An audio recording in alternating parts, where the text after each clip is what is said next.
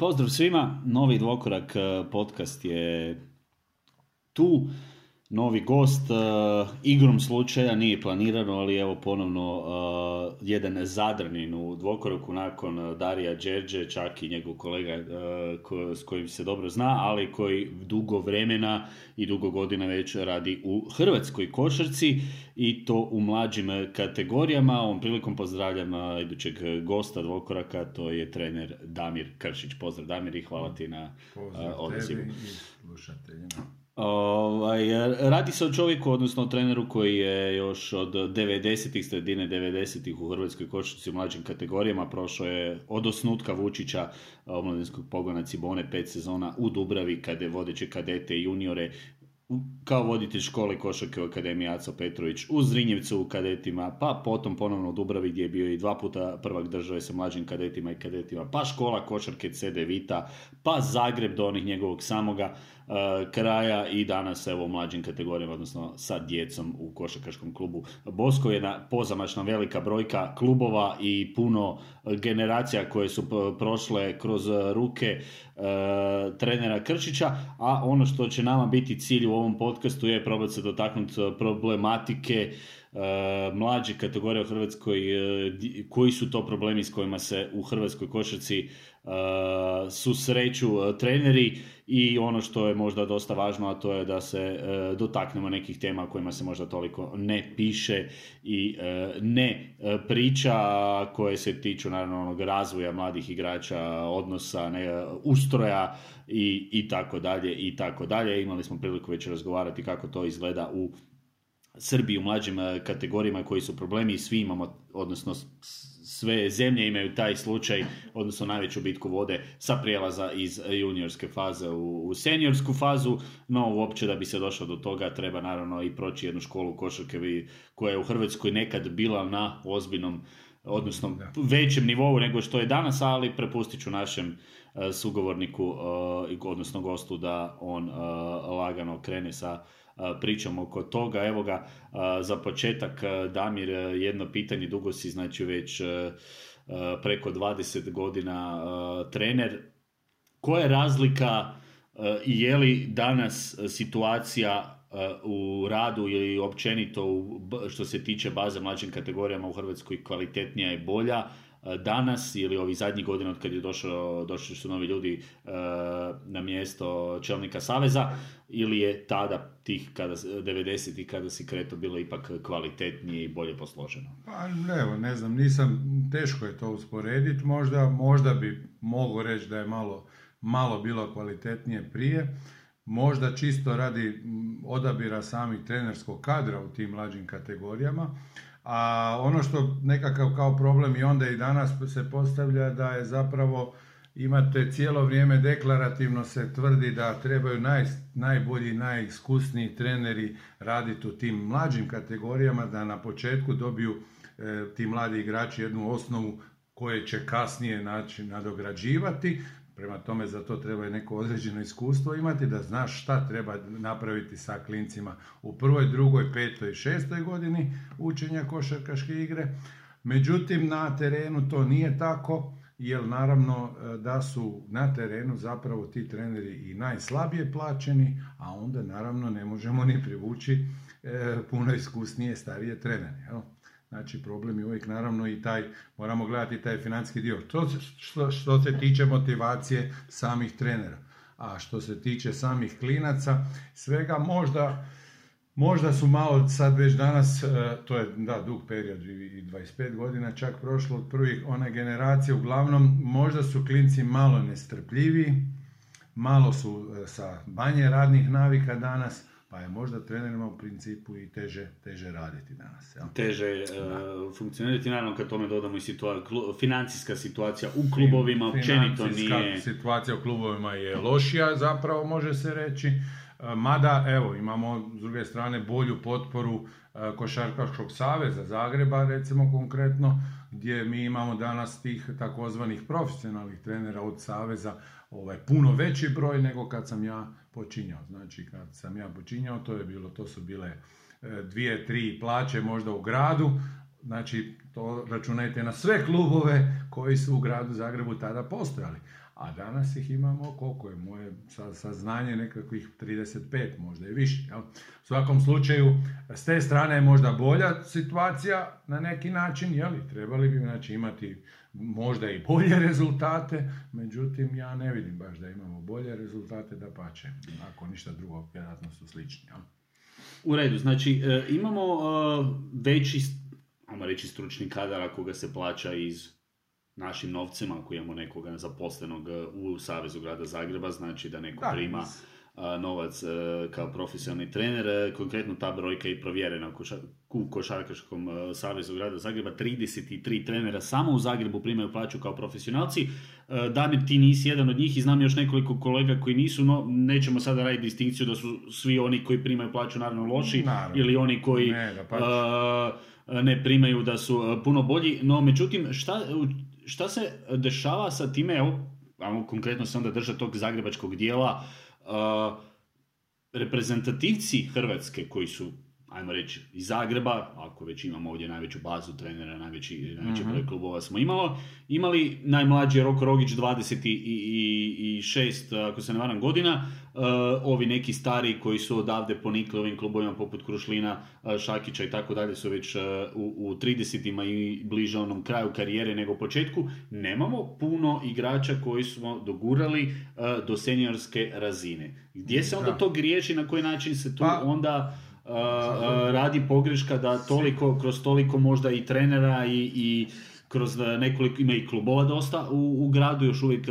koji, koji obuhvaćaju kao nekakav omladinski pogon. Imamo znači omladinskog pogona, evo ti možeš potvrditi, vjerojatno postoji i solidna baza, nije možda ko nekad, ali gdje onda mi to griješimo? Pa, teško. Dugoročnom pripremom sigurno griješimo. Znači, u principu nemamo, nemamo razrađen sustav, sustav gdje se zna zapravo gdje bi svaki trener donekle trebao dobiti jasni uvid e, koju kategoriju trenira i šta treba otprilike sa tom djecom tada raditi. Ja mislim da se definitivno žuri malo u toj sportskoj pripremi, dugoročno, jel? malo smo skočili previše odmah na seniore, a ja sam zapravo e, ovaj dio ovaj, više sad trenutno dole, međutim radio sam i taj spoj koji se najčešće spoj, e, spominje, znači radio sam i kadete junire prije tijekom svoje karijere, pa je taj nekakav spoj naj, najviše spominjani, gdje zapravo mi e, mladim juniorima ne dajemo dovoljno šanse u početku seniorskih njihovih dana, jel? I ovaj, jednostavno nemamo dovoljno vjere u njima, u njih a e, zašto nam je sad reprezentacija takva kakva je, mislim to je, nema, mislim teško je, dugoročno. Napravili smo puno, puno pogrešaka u koracima tijekom ovih svih godina i ovaj, kažem, teško se sad osvrtati na svaki korak, ali dalo bi se, dalo bi se reći to nekako na, na, na način da, kažem, da bi trebalo, trebalo bi svakako poraditi, poraditi na tome da su stručni ljudi u određivanju što bi kad trebalo trenirati, na kraju krajeva niko to nikad nije ni napisao na papiru, ovaj, e, trener, najpoznatiji trener po pisanju knjiga je naš ovaj, slavni profesor e, Trninić koji zapravo jedini nešto i piše. Znači mi možemo sad ulaziti u diskusiju šta je on napisao, da li je to razumljivo običnom treneru, da li... Znači ima tu svega, ali trebalo bi puno toga biti razumljivo ko se ko razumije u te njegove ovaj, općenito u, u terminologiju u košarci i u svakom slučaju fali nam tog možda napisanog dijela, kažem, gdje svaki trener u nekom klubu, bilo kojem klubu u kojem radi, da može uzeti i poslužiti se tim nekakvim papirom i da mu je nekako e, vodilja na, na, na njegov jel, trenerski, e, trenutni trenerski rad u određenoj kategoriji. Znači, postoji jedan problem sa edukacijom struke, odnosno trenera njima, mladi trener, da, da time dobivamo ljude u košarci, ne moraju svi nužno biti seniorski treneri, tu dolazimo do pa, onoga, uh, da, ne moramo svi završiti u seniorima, a, a samim nekako mi se čini da nam nedostaje ne samo i mladih trenera, nego možda i općenito košarkaških e, čelnika, da li to skauti, da li su to uh, znači ljudi iz košarke, evo ti si spomenuo profesora Trninića, kao nekakve veličine koje netko nešto piše. Nemamo ni puno ljudi koji uopće i žele i prenose u ostalom znanje na ove mlađe da bi tu imali jednu podjelu toga da bi kvalitetnija bila hrvatska struka onda. Pa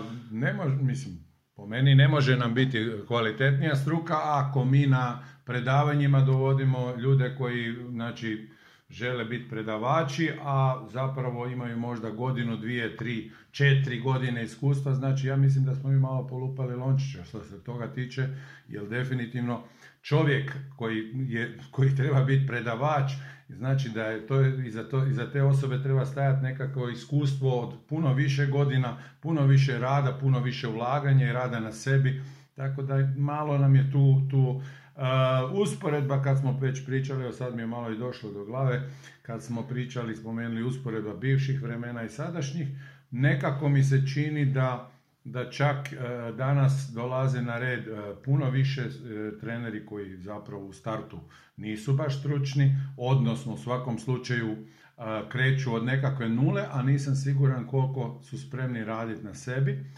A, zašto to kažem? Primarno mislim na trenere u mlađim kategorijama koji zapravo realno njihov jedini cilj u životu je zapravo biti seniorski trener. I tu imamo jedan od velikih problema.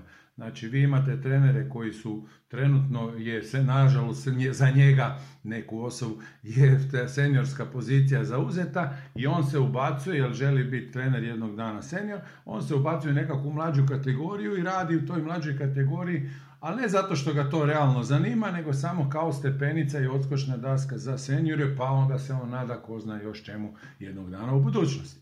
Ali zapravo realno nama trebaju više ljudi e, koji će biti usmjereni e, na rad, u, u specifični rad, to je specifični rad, definitivno tu moramo onda spomenuti, znači da je rad potpuno drugčiji u nekakvoj školi košarke, pa do nekakvih mlađih kadeta, pa je potpuno drugčiji u kadetima, pa je potpuno drugčiji juniorima, juniori, tek onda spoj na senior. Prema tome mi imamo problem tu da ne razlikujemo zapravo, zapravo i te faze.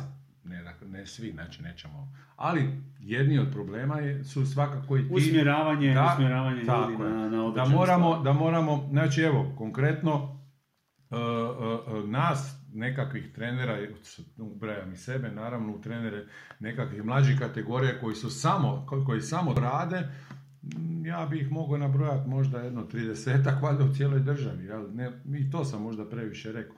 Znači koji apsolutno su počeli i ostali u mlađim kategorijama i nemamo ambicije nekakve za senior.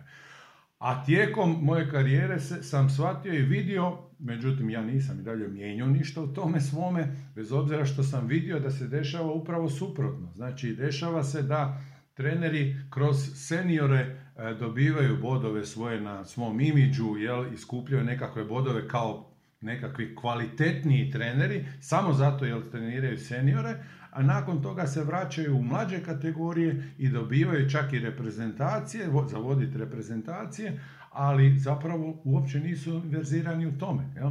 Niti su s ciljem došli u tu reprezentaciju zbog toga i zbog mlađih kategorija, nego kažem opet, više kao nekakva samo, samo promocija za, za, za dalje. Tako da, evo, puno problema, puno problema koji zapravo ja mislim da se ne rješavaju u Hrvatskoj košarci. Ako hoćemo, ne znam, hoćemo pričati o, o, o košarkaškim savezima i tu, znači i tim trenerima, kad sam već spomenuo selekcija, kažem, tu, tu treba puno, puno više raditi na na selekciji trenera na način da se uzmu u obzir i svi ovi ljudi koji rade i 15 i 20 i 25 i 30 godina, evo kažem, nisam, ja nisam u zadnjih godina vidio da, je tu, da se tu ovaj, spominju takvi ljudi, jel? rijetko ste, evo tu i tamo zaluta neki trener koji je stvarno duže u tom poslu, a uglavnom se radi o ljudima koji su zapravo bivši seniorski igrači koji evo, žele se usmjeriti u trenerski posao i to ja poštujem i sve je super, sve je ok, ali mora se jako paziti i biti svjesne u koje kategorije idu i ako i već idu, onda trebaju jako, jako puno raditi. Jer ja mislim da je jedan seniorski igrač koji završi e, karijeru nakon 10, 15, 20 godina koliko već je igrao, da sigurno ovaj, ako i, i išta i pozna srž nekakvog treninga i trenažnog procesa, to su seniori ono, mlađim kategorijama jako, jako puno mora još učiti. A mislim da je općenito o trenerskom poslu i u seniorima mora učiti, ali puno manje. U svakom slučaju, oni su možda spremni u početku za seniorske trenere, ali za mlađe kategorije se definitivno moraju školovati. E, spomenuo si jednu stvar, a to je e, da se vratimo nazad na e, seminare. Košarkaški seminari u susjedstvu, konkretno mogu se dotaknuti i Srbije, su poprilično na puno ozbiljnijem i većem nivou, na način da su, ovo što si ti spomenuo, predavači, čak su dolaze, bio je jedan Stenman Gandhi, bio je, dođe jedan Kokoškov, dođu nekakva imena, ljudi s iskustvom iz drugog svijeta, iz drugog, druge lige, uh, najavljeno je Beograd, evo da bi na, u budućnosti bi trebao doći Monty Williams, Uh, znači, nekakva imena koja i kako mnogi ljudi će htjeti doći poslušati treneri vidjeti i od kojih imaju nešto za naučiti, ako ništa drugo čuti nekakva njegova iskustva. Ti si spomenuo da ovdje kod nas to dosta ofrlje se dešava, više ono ajmo odraditi nego, nego da stvarno od tog seminara, ili stvarno istina da onda od tih seminara ne ulažemo na način na koji bi onda mogli ulagati i za edukaciju uh, trenera? Pa mislim, uvijek može bolje, naravno da može bolje. Seminari postoje, seminari do, trudi se, Save se obično i potrudi možda ovaj, opet u ovom seniorskom dijelu, ja to stalno moram odvajati, jer jednostavno to tako je. Znači u ovom seniorskom e, dijelu čak se i potrude dovesti tu i tamo i neko poznato ime i tako. ali kažem, uvijek može bolje kad ih malo, kad malo uspoređujemo predavače, naravno i sa susjedima, Srbima pa i ostalim zemljama, onda definitivno malo, malo kaskamo. Međutim, ovaj, seminarima, seminara bi moglo biti i više. Tome se radi. Znači, mi zapravo imamo znači, realno... Imamo veliku brojku. Mi zapravo realno imamo jedan seminar koji je nekakav obavezan za nekakvu licencu i to se odradi po tim upravo kategorijama, da li je ovisno da li je za seniorski dio gore e, e, ili za mlađe kategorije i zapravo mi više ne radimo previše, previše na tome. Vezano seminari su usko povezani sa tim, sa tim pisanjem ovaj, e, razno raznih knjigica ili, ili ovaj, nekakvih, e, nekakvih brošura ili slično. Imali smo primjera u povijesti ovaj, da smo čak i pokrenuli nekakve časopise pa je ovaj, postojao nekakav časopis Time Out u koji, koji su uređivali uh, stari trener ovaj, Sinković koliko se ja sjećam, mislim da je on bio jedan od glavnih zajedno sa Pepsijem, ovaj, urednika, i e, gdje su naravno navodili su, ne znam, razno razne e, primjere u košarci šta bi trebalo u kojem situaciji raditi, razne teme, kroz to provlačili i bilo je zgodno, zgodno imati nekakvo štivo na papiru. E, to je prolazilo sve naravno kroz savez jel? ili kroz udrugu trenera, znači sve skupa, ne znam sad točno više, ne sjećam se ko je financirao, ali neko, neko od tih uh, institucija mora to pokrenuti. Ja ne mogu, ne može, ne mogu trener to pokrenuti, ne može klub pokrenuti, kao što ni pisanje knjiga i svega ostaloga, isto po meni, znači tamo postoje nekakvi u Hrvatskom košarkaškom savezu Košarkaškom savezu Zagreba, postoje ljudi koji su zaposleni kao nekakvi profesionalci, što god to značilo.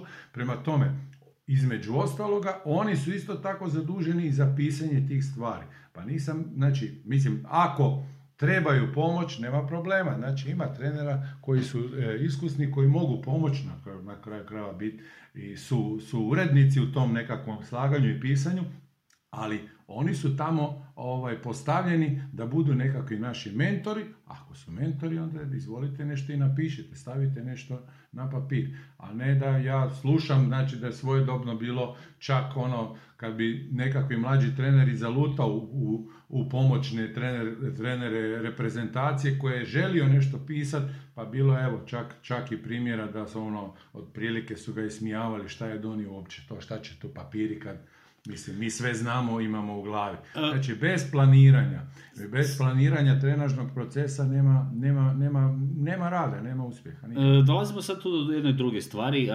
Ja sam se u svojem onim kratkom periodu trenerskog posla u mladim danima susreo sa time i vjerojatno si se i ti susretao i nešto što postoji. Postoji u hrvatskim košarkaškim trenerskim krugovima i zavist i jedna lošija suradnja nego što bi trebala biti u smislu toga da će neko radi sebe i svojih interesa i radi nekakvog svog tog pokušaja boljitka da sebe progura na neku bolju poziciju, nekoga drugoga možda zeznuti kako se kaže, ili odnosno ne lazimo na nekakve te lošije o ljudske ili kolegijalne odnose koji onda narušavaju dodatno razvoj struke, jer na neki način bi trebali ipak možda svi od nekoga probati nešto naučiti ili, ili biti otvoreni prenijeti znanje mlađima. Pa je, je, ima to. Pa to vam je, ne znam, to vam je na kraju krajeva ko i u državi.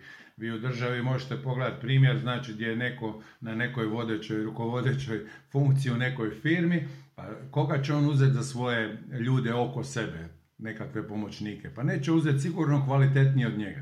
Ja? To vam je tako. Znači uzimaš ljude koji su zapravo loši, da te oni možda jednog dana ne bi urozili. Nažalost, po meni je tako u većini situacija, u ovaj, nažalost to nas ne vodi sigurno nigdje, jel? Ne, ne, na boljitak, a mislim da je tako slično zna biti i u košarci, imamo primjera Ja ne znam, evo recimo, pa na kraju krajeva možemo paralelu povući sa sa, sa A reprezentacijom gdje, znači, a i u ostalim kategorijama gdje recimo Srbija uglavnom, kad se volimo malo i s njima uspoređivati, oni uglavnom kad gledate ovaj, trenere koji su, koji su u nekoj određenoj kategoriji, vi uvijek imate tamo negdje na kraju klupe jednog dedicu koji stoji, koji je zapravo mentor. Znači, stariji čovjek koji ima već 30, 35, 40 godina rada u košarci i koji nešto zna vragu. Nije više, naravno, u fizičkoj spremi da vodi utakmicu i da radi taj posao, niti, je, niti mu je to ovaj, primarni posao u tom trenutku, ali je, ali je zato tu spreman za pomoć mladim trenerima i uvijek se, možete uvijek, kažem, vidjeti po jednoga čak u svakoj kategoriji, ali da ne govorim u ovoj A selekciji gdje oni naravno stave uvijek po dva, tri iskusnija trenera sa strane, bez obzira koji trener vodi. Znači ono što se kaže i, i Obradović i ne znam koji vrhunski trener, ja vjerujem da će oni kao savez postaviti opet ovaj, uh, uvijek nekog iskusnijeg još sa strane koji uvijek nešto može, može nadodati dobroga u, toj, u tom momentu. Da, jer Hrvatska recimo kad bi se pogledali rezultati i reprezentacija mlađim kategorijama, kroz godine je u biti ostvarivala odlične rezultate. Sad kad bi mi išli izvući medalje određenih e, generacija, tu se dosta medalja osvajalo, ali znamo i zna se u krugovima da puno puta su te reprezentacije vodili ljudi koji nisu kompetentni, koji nisu e, puno naučili e, te igrače možda nekakvim stvarima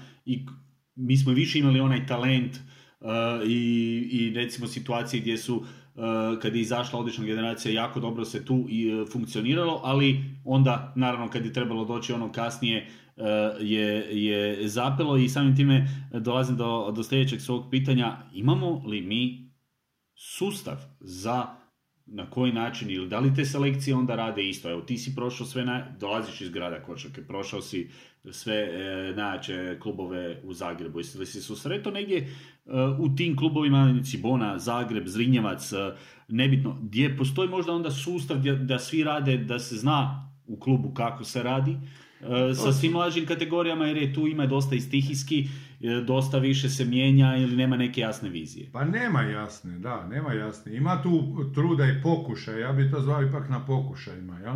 Jer ja kažem dok, opet vraćam se i na to, na taj pisani dio. Dok god e, e, nije nešto preneseno na papir, i jasno na, isplanirano. Znači da ja, ne znam, krenem sa školom košarke od 8. godine, recimo, i da do 12. godine moram, moraju klinci napraviti i koliko toliko naučiti, usvojiti znanja iz tehnike, to je te. Znači, da je navedeno točno crno na bijelo šta treba raditi, koje, da u igrači u mlađim kategorijama još uvijek moraju igrati nekakav a, ovaj, koju, znači, koju vrstu napada, da li trebaju već početi usvajati vrstu, koju vrstu obrane, kadeti e, na sljedeći način. Na, znači da postavimo jasne kriterije kad se šta radi. Znači u principu to su e, zapravo po klubovima bili sve uglavnom pokušaj pokušaj da se, da se tu i tamo organizira, da se treneri druže i nađu, da je malo izmjenjuju iskustva, ali realno, realno niko nije to stavio e, crno na bijelo na papir da ti zapravo kao, kao početnik neka, znači, a znači ja, ja sam u nekom trenutku bio i početnik, jel? da je to da je to jasno tom početniku šta on sad u tom trenutku može raditi u svojoj prvoj, drugoj godini. S vremenom naravno skupiš dovoljno iskustva pa, pa ovaj, više manje možeš i sam ovaj, to složiti, jel? naravno s tim da smo mi ovaj, koji smo završili i fakultet, ovaj, e, imamo iza sebe i tih dodatnih znanja ovaj, kako se to može raditi i planirati, kako se piše jedan program, e, bilo godišnji, bilo višegodišnji, ali ovaj, kažem, e, pitao si za klubove, u principu nijedan klub to nema, nema ovaj, crno na bijeli. Mi, nama fali, opet ne mora to ni klub, da pače, ja mislim da to treba baš Hrvatski košarkaški savez napraviti jednu strategiju na nacionalnoj razini. Ali, ali ja možemo mogu... odrediti klubovima, da sad svi rade po tim nekakvim principima opet. Pa ja, ja ne znam zašto ne bi. Zašto ne bi odredio da, mislim, to se radi se o, osnovnim uputstvima, znači gdje se inzistira da, kažem, kao što sam rekao, da, da mlađi kadeti igraju jedan nekakav pokretni napad, znači već ulazimo malo u taktiku, ali zapravo da odredi otprilike smjernice šta se u kojoj kategoriji očekuje. Jer onda kad ti dobiješ igrača, u, ja, neko dođe u, kao trener e, e, ovih kadeta, reprezentacije kadeta, onda ovaj, bi ti klinci trebali dolaskom u reprezentaciju imati i mi bi kao treneri trebali očekivati od njih i ta određena znanja. Znači da on je već kompetitivan, da može odnosno da je stručan, da može već odgovoriti na sve tvoje zahtjeve u tom trenutku. Jel? Pa onda da kao junior bude spreman dolaskom u reprezentaciju i tako dalje. I malo zvuči ovaj kao možda i nemoguće, ovo što si pitao da, da li bi sad mogla, e, mogao savez nametnuti, ali s druge strane zašto ne ako klubovi ovako i onako nemaju neku strategiju. Znači oni samo postavljaju razne trenere na određene kategorije i zapravo neku realnu poveznicu oni čak ni unutar kluba nemaju. Znači, fali nam svima poveznica nekakva između kategorija, prema tome, ako je neko napiše, uvijek vjerujem da bi bila dobro došla u svakom klubu. Ja? Znači, nedostaje nam još te dodatne edukacije i nešto što bi svakako pomoglo drugima. Ok, e, novo vodstvo HKS je odlučilo pokrenuti jedinstvenu kadetsku ligu. E, ti si imao priliku vidjeti kako to izgleda, koliko je to, je li to stvarno plus veliki, kakav je plus, da li tu onda dobivamo dugoročno i možemo li dobiti nešto pozitivno uh, iz te priče za, ili tu generalno nema, nema razlike ako opet nema onog nekakvog pravog uh, trenera ili čovjeka na toj... Ma uh, ne, nije, nije, Mo, sigurno dobiva se, samo je naravno, to je financijski izdatak ovaj dodatni financijski izdatak koji nije, nije možda nekome jednostavno pokriti, ali u svakom slučaju to je sigurno plus. Jer ako ja igram kao trener kadeta e, neke zagrebačke momčadi, ako igram tu samo cijelu godinu sa zagrebačkom ligom e, gdje pobjeđujem karikiram sve ili gubim sto razlike cijelu godinu, ali ajmo reći pobjeđujem sto razlike, a ovaj samo u Final Fouru tamo se susretnem tek sa, sa najboljim ekipama Hrvatske, onda je u svakom slučaju ovo, ovo puno bolje, bolje, bolja varijanta. Samo kažem, ovaj, e, jedan financijski izdatak je, ali ako možemo pokriti to, da pače, ja podržavam taj dio. Sad, kažem, dokle će to funkcionirati, mi smo imali prijašnjih godina, isto pokušaje, pa pa se jedno vrijeme ugasilo. Sad smo evo ponovo pokrenuli i tako dalje. Vidit ćemo kako. U svakom slučaju to jesu nekakvi pozitivni pomaci. Ali mislim da je puno, puno još puno stvari, evo ja ću malo izići iz kolosijeka same košarkaške igre, pa mislim da Savez košarkaški hrvatski, pa onda i zagrebački koji nam je tu najbliži, ove, imaju puno posla oko toga kako, kako vratiti i oživiti imidž samoj košarci kao sportu. Znači tu bi oni trebali zapravo puno, puno više. Ja vjerujem da se trude, ali mislim da fali tu još puno stručnih ljudi koji uopće ne moraju biti iz košarke, znači nego stručnjaci koji su stručni u menadžmentu, u ne znam, u tim znači, ekonomskim sferama, svog lakom slučaju, ljudi koji koji bi mogli vratiti malo e, košarku na bolje staze, bez obzira na uštrb toga što smo ovaj, zadnjih godina sa lošim rezultatima seniorske momčadi. Ali to ne znači da status košarke ne bi mogao biti bolji. Znači jedno je, slažem se, seniorski rezultat, uvijek je to glavno mjerilo, međutim ja mislim da sa nekakvim marketičkim potezima gdje, gdje ćeš ti e, vrtiti tu igru e, među djecom na nekakav drugi način, a ne samo kroz seniorski rezultat, se može, može puno toga napraviti. Evo jedan banalni primjer, znači ono kad smo imali prije, ne znam, više deseta godina, pa nekakva ona akcija se zvala tisuću koševa za Hrvatsku, ne znam, tako nešto. Pa se uređivala su se igrališta po cijeloj Hrvatskoj i znači na taj način pa to je, to je recimo jedan korak, znači da se urede, ali da se urede kako treba, da bude nekakva, ne znam, e, pod, pod šminkerska igrališta košarkaška gdje će ljudi dolaziti jer je, tako, jer je okruženje lijepo, a ne samo da se dobro hakla. I onda u konačnici, evo, prijedlog HKS-u da jednog dana da razmisle o tome da naprave i svoj centar. Znači, ako, ako je jedna CDVita kao klub uspjela, naravno svi znamo kako, jel, privatnim kapitalom, ali ako je uspjela napraviti onakav krasan centar na Velesajmu, onda ja ne znam zašto jedan HKS kao krovna organizacija našeg sporta dragog ne bi mogla nešto slično napraviti i to bi im trebao biti glavni cilj. Kad bi se na takav način razmišljalo, mislim da bi, da bi nam bilo svima bolje. No? Spomenuo si, spomenuo si CDV-tu, uh, tu dolazimo do još jednog problema, a to je uh, nestanak i, i, i, i raspad, uništavanje od određenih pojedinaca zagrebačkih, ali i, hrvatskih klubova.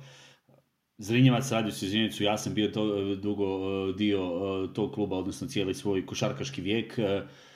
Taj klub praktično više ne postoji, odnosno možda u nekakvoj ligi da neko održava, održava samo one e, ime ili, ili da neko dobiva plaću kao trener.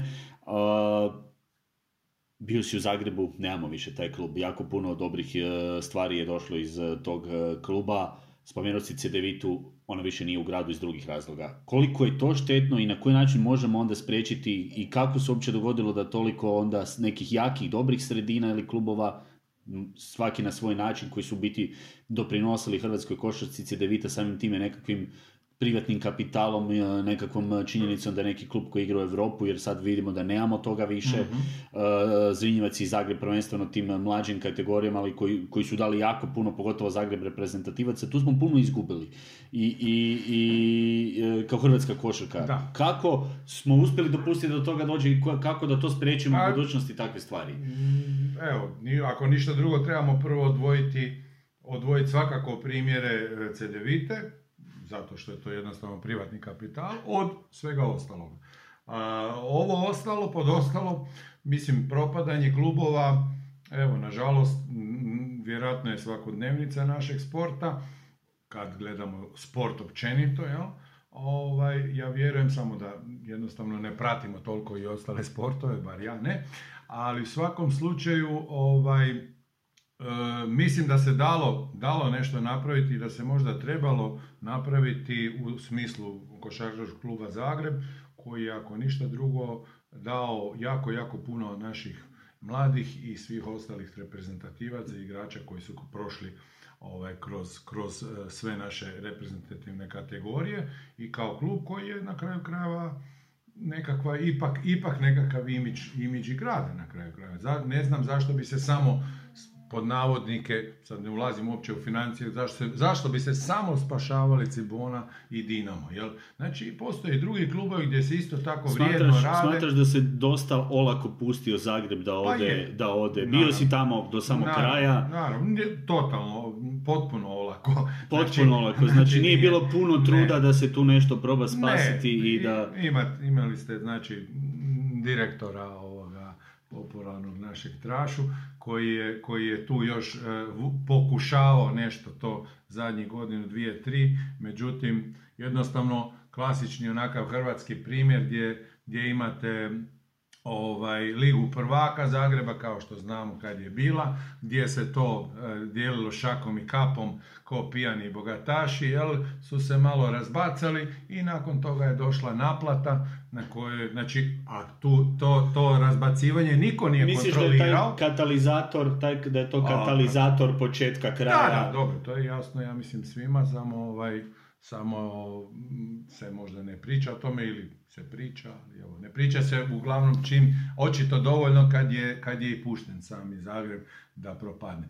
Što se tiče e, odlaska Cedevite, mislim, to je, to je kažem, e, potpuno kriva politika od početka. Znači, ali opet, ima... imamo oba dva slučaja, onda primjer nerađenja ničega, po pitanju ovdje možda kod se vidite nekakve bolje suradnje, pa ajmo vidjeti kako to popraviti, ili po pitanju Zagreba kako možemo financijski pomoći, barem da održimo omladinski pogon, da ostane dvorana, da ostane ime, da ostane klub. Po tim nekakvim nečinjenima, znači kako, a vidimo s druge strane, spomenuo si Cibonu se bome spašavalo i, i pa, iznad, da, iznad onih da je. stvari koje su već u granicama legitimnog ovoga. Da, možda, ne? Kažem, svi znamo da je, da je spašavana, a s druge strane evo odlučuje se tako da preko, preko tih ovaj, vodećih struktura u gradu da, da se Zagreb ne i to je jednostavno tako. Što se tiče ovaj, CDVite, opet je problem taj našeg jala, evo spominjali smo jal između Zato trenera, ali imamo jal između svega skupa i tih ovaj vodećih eh, ljudi i našeg saveza i svega ba, i tada u početcima same CDVite gdje su oni imali ogromne otpore cijelo vrijeme u gradu. Ovaj, ja realno otprilike znam da, da je to realno bilo problem. Stalno su nailazili na probleme oko jednostavno normalnog funkcioniranja. Kao da su neprijatelji u vlastitom Tako gradu. je, a mi smo zapravo bi trebali biti pa na neki način i zahvalni za bilo kakav privatni kapital koji uđe u košarku. Znači, ako iole normalno razmišljamo, znači svako ko ulaže u košarku, našu igru, je dobro došao i trebamo, ne kažem da ga trebamo dizati spomenike njemu, ali u svakom slučaju trebamo pokušati naći načina da ga i zadržimo a ovdje ga svakako nismo zadržali, niti smo se potrudili malo i oko, i oko te CDVite, tako da evo, to je sve, to sve nekako vodi i u ovom negativnom, negativnom smjeru naše, naše, naše igre gdje, gdje i atmosfere gdje ovaj, svakako nam ne koristi ne koristi na popularnosti cijelog sporta, jel? U konačnici. Dobro, ajmo oko klubova koji su danas ostali, a koje ti jako dobro poznaješ. Iz jednog jedan klub je iz tvog grada, Zadar, drugi je Cibona u kojoj si radio, to su dva kluba oko kojih se lome koplja, koji su financijski već dosta nazadovali, e, organizacijski mogu reći, ali i dalje oko ta dva kluba, e, kluba ima puno borbe, vidimo da je navijači u Zadru imaju e, borbu s upravom, da se tu puno isto loši stvari dešavalo. I unatoč tome što nema novaca, ima neke situacije Zadar koji živi košaku, vidjeli smo na kupu koliko ljudi dođe ispratiti, da je malo dosta ono što si ti pričao da se, da, da se tako zaživi, ali opet gledamo loše, loše investicije u igrače, loše uh, lo, brze smjene trenera i onda još uz to nekako danas kad, kad nemaju nekakav rezultatski imperativ, jer osim prvaka Hrvatske koja više nije ona, ona, ona priča koja je bila prije pa da to vodi Euroligu pa da sad uh, iz ove lige jedino što se može napraviti biti prvak Hrvatske, ali opet u ovim ostalim situacijama ima nekako više prostora za davati igrače, odnosno minuta mladim igračima, a nekako mi se čini da ih baš i nema, da jednostavno opet i dalje radimo i dalje gledamo uh, pa, iste loše tu, scenarije. Je, puno je tu aspekata koji, koji, su, ovaj, koji su u igri.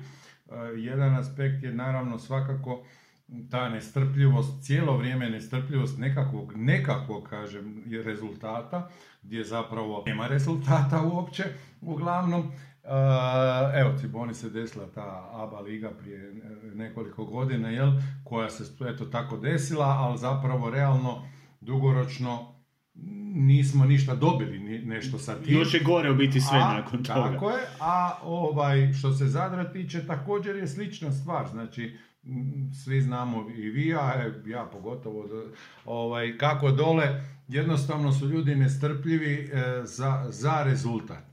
A mi do rezultata više ne možemo doći preko noći. Znači, preko noći može doći samo e, Real Madrid i slični klubovi koji imaju budžete ne znam kakve i kupe šta trebaju kupiti. A mi se trebamo bazirati na našim mladima, na mlađim kategorijama i na što više, znači da baza kluba u seniorskoj kategoriji čine, čine domaći igrači. Međutim, mi to već godinama ne uspijevamo. E, jedan od razloga je svakako da ovaj, u klubovima e, centralna ličnost nisu treneri, a to, to je jako bitna stvar, znači e, da trener je taj, konkretno seniorska momčad, ali onda i on surađuje direktno sa voditeljem omladinskog pogona i ima direktno upliva u taj dio i cijelo vrijeme su na relaciji i znaju s, kojim, e, s kojom mladošću barataju dole, jel? I da je trener taj koji isto tako određuje ovaj, e, kakav, će, kakav će na kraju krajeva sastav biti za tu sezonu. A mi imamo zapravo, kažem, opet nestrpljivost rezultata. Grad, grad je tu recimo konkretno Zadar, znači grad će uvijek stati iza kluba, kluba u nekoj mjeri, međutim, ovaj, zbog nestrpljivosti te, te, tih rezultata mi zapravo imamo da imamo svake godine nekakvu polovnu momčad koja je zapravo ni tamo ni vamo. Znači niti je, niti je dobra za nekakav vrh, a niti, je, niti su presjekli ovaj, pa su rekli dosta je bilo kupovanja raznih Amerikanaca, krivih stranaca i slično. Idemo se bazirati na, na domaćim igračima, na domaćim konkretno i zadarskim na kraju krajeva igračima, uz možda dva, tri iskusnija, bit će koji rezultat lošiji, god sezonu dvije, tri će se morati strpiti da bi se došlo na zdrave noge. I to je svima, svima jasno, međutim niko ne radi. Znači, Split je donekle to napravio. Da, on, donekle, to sam htio reći da oni imaju, uh, zaustavili su priljev trošne, odnosno trošenje novaca na, na hrpu nekakvih stranaca.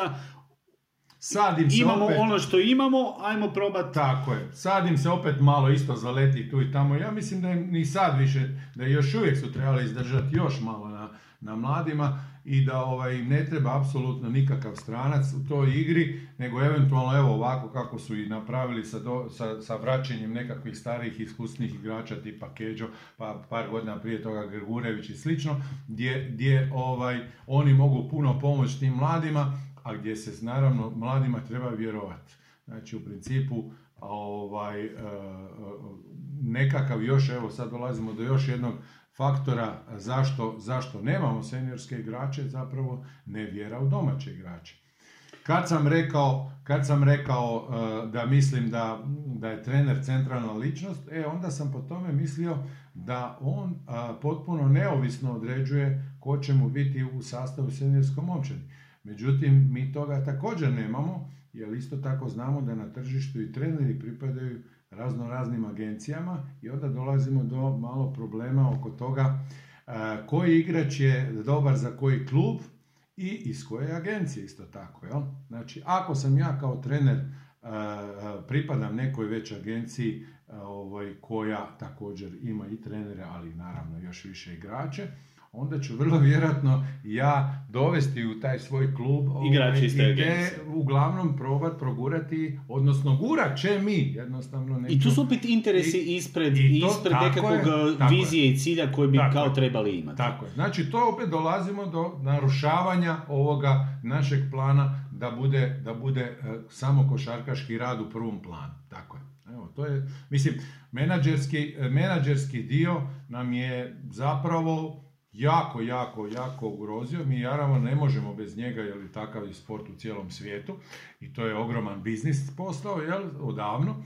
Međutim, ovaj, ja nekako gledam na to da baš ti naši klubovi koji na kraju kraju opet, kažem, nisu Real Madrid i ne znam koji, ja ne znam zašto bi mi toliko ovisili o nekakvim menadžerima ako, ako se može možemo okrenuti sebi i radu i, i, i svakako biti neovisni, neovisni o bilo kakvim utjecajima. Na kraju krajeva u konačnici menadžeri nam rade probleme na način da vi ulažete u nekog mladog igrača i računate da će vam u seniorskim kategorijama vratiti to, a on jednostavno kroz nekakve makinacije od preko noći odvede tog mladog igrača i vi sutra dan već nemate ništa. Znači, problemi su, problemi su kako, kako tu taj stručni rad i zaštititi. zaštititi. E, tu dolazimo sad do još jednog, evo recimo imamo jedan primjer jednog novog bisera hrvatske košarke. Uh, Roko Prkačin. Imamo primjer ove sezone od Ciboni gdje se njega kao koristi, ali ga se koristi više kao 12. igrača nego kao nekakvog uh, talenta kojeg bi trebalo razvijati. Imamo primjere gdje u nekoliko utakmica Cibone ima jedno 5-6 napada ili akcija za Novačića koji je malte ne šuter na zalasku E, karijere, a s druge strane Roko Prkačin ili stoji u kutu ili preveze e, loptu ili se nađe eventualno u jednoj situaciji ili evo imamo primjer u kupu on ne, neće osjetiti neće osjetiti ulogu finala kupa jer ok, rezultat Cibona ali da li su svih 11 igrača Cibone toliko onda e, danas bolji od tog velikog talenta da on ne može dobiti 5 minuta u finalu kupa. To je ovo što sam spomenuo da osje, mislim, to je ono, ono, ako hoćeš igrača razvijati, mora osjetiti tu atmosferu, mora osjetiti kako izgubiti takvu utakmicu. Znači, što se tiče igre uh, mladih, jel, odnosno prelaska između uh, juniora u seniorski staž, naravno da, da ovaj, gledajući naravno kvalitetu samog mladog igrača, naravno da kvalitetni igrači moraju početi igrati puno ranije. E, problemi su veliki u, smislu i možda organizacije njegovog vremena. To govorimo onda o, o klincu od 15, 16, 17 godina. Možda ide još, odnosno ne možda, nego ide još u školu sad. Onda da li ide u redovitu ili ne znam kakvu dopisnu. U svakom slučaju ima on još svojih obaveza i drugih u životu i nije mu lako, ali u svakom slučaju ako se opredijelio za košarku, a većina tih klinaca je, onda bi trebalo dobiti šansu puno ranije. Sve, sve već znamo priče od prije i to nam ono pričice već znaju na granama, da je i, i Dražen počeo sa 16-17, Arijan Komazec u Zadru prvi koš zabio sa 16 godina. Znači, ne, nema... I to u jačim ligama tad. Naravno, to govorimo o Jugoslavenskoj ligi koja je koja je bila opaka, jel? Evo, friško gledali smo, nažalost, ovaj, e, ovaj dokumentarac o, o Kobiju, Kobijevom životu, nedavno, neki dan, jel? Pa mi je sad, evo, friško u glavi. Znači, pa su ponovili ono što smo nekad i gledali te utakmice gdje on u prvoj sezoni su mu dali da puca u odlučujućoj utakmici sa 18 godina da puca ovaj, odlučujuće šuteve, jel? gdje su naravno sve promašio te, to, te prve sezone, sve je promašio, ali mi je očito kasnije sve i vratio. Da, to je to, to jedno prepoznavanje talenta, a talent se vidi, to, to što ne može, ne može se sakriti, ali na neki način e, smo negdje e, putem griješili i dalje griješimo, jer nažalost izgubili smo tu e, bazu igrača koji mogu biti kvalitetni, a ne moraju biti nužno u onih najboljih 12 e, u smislu da će ili da, da su stvoreni za NBA, a opet mogu imati i dobre ali, karijere. Samo da, da, se vratim kratko još samo na ovo, na ovo znači, ali e, tu, znači, tu, tu klub ne da mladom igraču recimo da igra.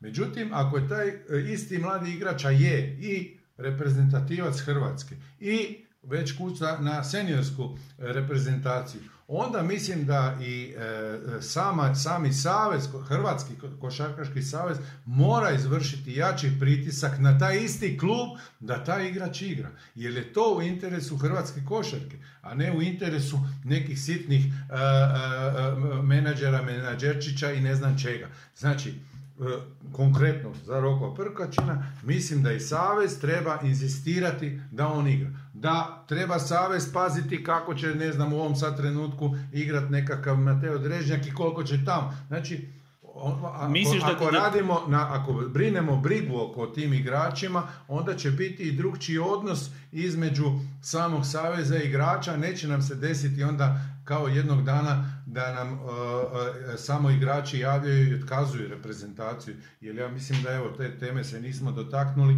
Mislim da je, da je uh, ljudski i zaključiti da jednostavno ako se neki igrač nije odazvao više puta u reprezentaciju ili se prerano oprosti od reprezentacije, da u svakom slučaju vrlo vjerojatno nije imao neke lijepe, lijepe trenutke u prijašnjim godinama ovaj, jer da mu je toliko lijepo, ja vjerujem da bi sa Šepavi došao u reprezentaciju, a ne, ne vrlo, vrlo jednostavno se riješio nje. Znači nešto u tim odnosima isto, isto ne štima. Da, to su ti ljudski odnosi koji, koji smo spomenuli između trenera, između klubova, između igrača.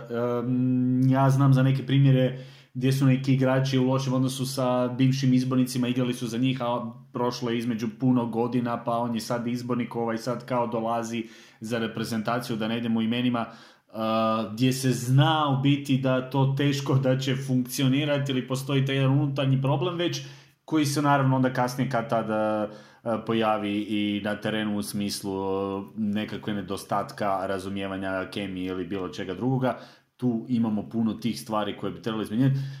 Misliš da klubovi sa Savezom znači mogu tu puno napraviti posla kad bi tu postala jedna taj e, odnos Saveza prema klubovima da se traži, inzistira, jer ok, ne može Savez narediti klubovima, ali može nekakvim probati na, na nekakvim stvarima. Savez na kraju krajeva u konačnici e, bez obzira kako god to glupo zvučalo, ali mislim može, može i, i, i, skoro pa i ucijeniti malo klubove na način, ima, imaju oni nekakve, e, nekakvu mašineriju kako surađuju i kako im nešto mogu ovaj, ne dati kasnijim, da, na, u kasnijoj suradnji. Jer znači, sigurno može, možemo, možemo naći nekakav, znači da ne, ne govorimo na način ucjenjivanja i svega ostalog, nego može sigurno naći nekakvu, nekakav e, zdrav, e, zdrav jezik ovaj, međusoban da, da, to, da to riješi. A spominjao se bio i Znači, tu smo sad govorili o prvoj klasi igrača, spominjao se da znači, nam fali nekakva ta srednja klasa igrača.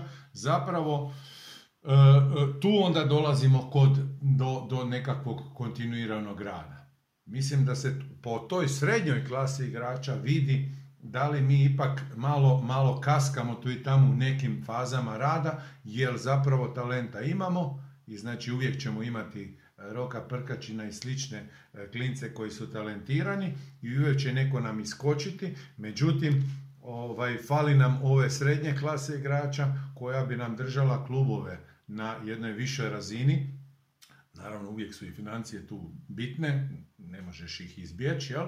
ali nam fali prije toga kontinuirano kvalitetnog rada u mlađim kategorijama da ja stvorim jednoga, jednoga kvalitetnog klubskog igrača koji će možda tamo i tu i tamo i zagrebat čak i, i do reprezentacije, ali sad kažem nije ni bitno, bitno je da, da, da on u svom klubu radi to što radi, da radi dobro, da, da ima dobre, dobre ove brojke danas, kako se to kaže, ovaj, a da sa reprezentacijom ne mora možda ni imati nikakve dodir. Jel? Da, jer u biti Hrvatska iz godine u godinu uh, gubi igrače na onoj najvećoj europskoj razini Euroliga i Eurocup kao ajmo uzeti dva najjača europska natjecanja. E, tu se drastično smanjuje broj, em što smo ostali bez klubova u tim natjecanjima, danas je upitno uopće možemo li igrati ovoj e, Fibinu ligu prvaka, odnosno ne igraju ni ovaj e, Eurocup, mhm. a, a, a na ovoj najvećoj razini ostalo nekoliko tih naših kvalitetnih igrača iz one stare, stare garde koji su ostali na ovom visokom nivou, ali kada oni nekako odu ili, ili završe svoje karijere, mi ćemo ostati tu u jednoj, jednoj velikoj rupi, jer ovi, ovo malo ekstra talenta što ima ode u NBA, u redu, to je odabir igrača, tu ne može se nekoga zaustaviti sada u putovanju ili e, promjeni kluba, ali onda dolazimo do toga da, da, da pa, smo... Kažem, pričali smo da, da prvo da je na kraju krajeva da probamo malo zaustaviti, bar, bar na kojoj godini. A mislim da je naravno i svi opet, naravno ljudi oko košarke i općenito oko sporta znaju da put svakako Zubac, Žižić i ovi nisu napravili možda najbolji korak e, s nekakvom sistematizacijom, jel, da, ovaj, da su malo preskočili koju stepenicu i da je recimo u zadnjih par godina jedino Šarić napravio ovaj prave stepenice i ono kako bi trebao svaki taj mladi igrač zapravo proći. On je evo doslovno po knjizi to sve otprilike odradio. Da, bio je ABA liga i tu, je, znači, tu je uspio osvojiti nešto. Bio je, bio je ovaj, uh, uh, na kraju kraja bio je junior Zagreba, znači kao, kao u manjem klubu, jel, kao junior, pa je otišao u Cibonu koji je korak više, to je naravno ABA liga, pa onda je nakon toga otišao u ovaj, Efes.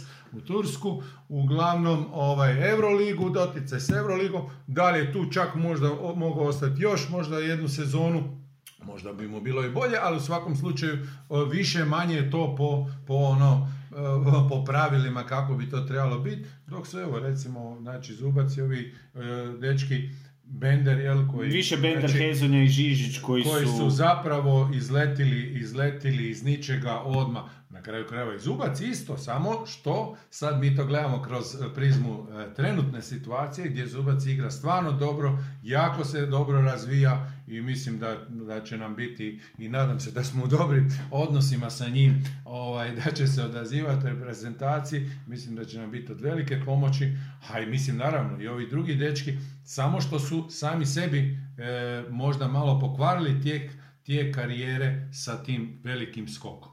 Mislim da su trebali ovaj odraditi malo drugčije, ali evo, ajmo spasiti što se spasiti može. Pa da, još idemo, nije, idemo na koncu ove nove generacije probati na neki način bolje razvijati da dobijemo nešto za, e, za, za dalje. Postoji li danas, evo, iz tvoje iz prve ruke, postoje li znači danas u ovom trenutku mlađim i juniorskim uh, kategorijama igrača za tu srednju kvalitetu u seniorskoj košarci barem? Odnosno talenta na takav način da možemo u biti opet iznjedriti. Uh, uvijek ima, evo pa ja kažem šta ja znam, kažem stalno isto, znači jednostavno više vjere seniorskim, ali dati, zašto smo rekli na početku razgovora, trener, trener treba biti centralna ličnost u klubu Zašto? Zato što da se poštuje trenerov isto tako odabir ako, ako ovaj, on odluči uzeti pet juniora u ekipu, da klub stane iza toga. A ne da go na tri, nakon tri mjeseca mu da nogu jel, u da, stražnicu to je, to je, i bye, ta, ta suradnja je vrlo važna. Znači, ta, ta, ta stvar da je trener centralna osoba i da e, klub stoji iza njega potpuno i apsolutno je jako važna u njegovoj odluci da on stavi pet juniora u ekipu i da da više minuta nekom tom klincu. A mi, mislim, stalno iz godine u godinu imamo, znači klinaca ima, ima klinaca, nema uopće problema. Evo, ne znam, hoćete primjer sad konkretno Perković koji ja nisam sad u zadnje vrijeme ovaj previše pratio, međutim odjednom on je proigrao i stvarno evo zaslužio je, čak može se reći da je zaslužio ovaj poziv reprezentacije. I ima nekoliko odličnih uh, minuta. Ali šta je, šta se desilo? Opet Znači kao junior, ne znam, te iste CDVite je, je ovaj, nije bio procijenjen da nije dovoljno kvalitetan da odgovori izazovima CDV. Mislim, ok, možda u tom trenutku zaista su oni procijenili da dobro, ali zaslužio je dečko šansu i sva sreća, hvala Bogu, da je i, do, i proigrao. Jel? Ali sad govorim, puno tih takvih klinaca se desi da i ne dobiju nikakvu više šansu i da nam propadnu takvi klinci. Zato je ta, to... A nemamo ih opet baš toliko da se možemo tako, razbacivati. Zato je to, to opet, opet to, to, vraćamo se uvijek na taj period prelaska, jako, jako važan i najosjetljiviji, a ovaj, evo, trener je tu, tu ključan da mu date, date priliku klub, da da priliku treneru, da, da uvede što više mladih i da naravno ostane što duže na svom radnom mjestu. Jel? To je tako. Da. Evo ovime smo polako došli do kraja novog uh, podcasta, odnosno još jednog uh, dvokorog podcasta, ove trilogije trenerske koju smo imali u ovom kratkom periodu, malo razgovarajući više o temama i stvarima o kojima se možda ne priča toliko, nema se priliku čuti od ljudi koji rade unutra, koji rade onaj posao o razvoja pedagoškog, ljudskog odgoja i svih drugih stvari kojima se moraju baviti da bi uopće stvorili ne samo i košarkaša, već i čovjeka koji ima nekakvo i poštovanje i nekakve i, i nekakav odgoj koji, kojim će ga i kasnije voditi kroz život.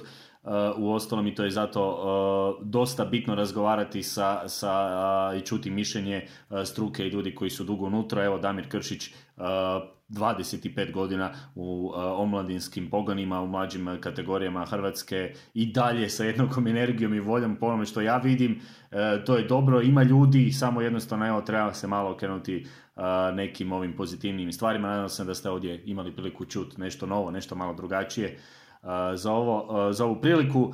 Damir, hvala tebi uh, još jednom na izdvojenom vremenu i uh, vjerojatno će na biti... Pozivu, da, malo je, ovaj, smo, prošarali smo košarku na široko i uzduž, ovaj, tako da možda drugi put malo što da se i fokusiramo malo više na jedan dio, ali u svakom slučaju za, za prvi put ja sam, ja sam, jer teško se, teško je razgovarati samo o, ovaj, teško razgovarati o, o šir, na široko, nego u svakom slučaju ovaj, možda, možda da, da dotaknemo samo nekakav uži dio, nekakvu užu tematiku, možda ćemo biti još i precizniji, jasnije i nadam se da smo, da smo i u ovom razgovoru nešto, nešto ovaj, spomenuli što će koristiti eh, Hrvatskoj košarci možda. Pozdrav svima, do novog slušanja.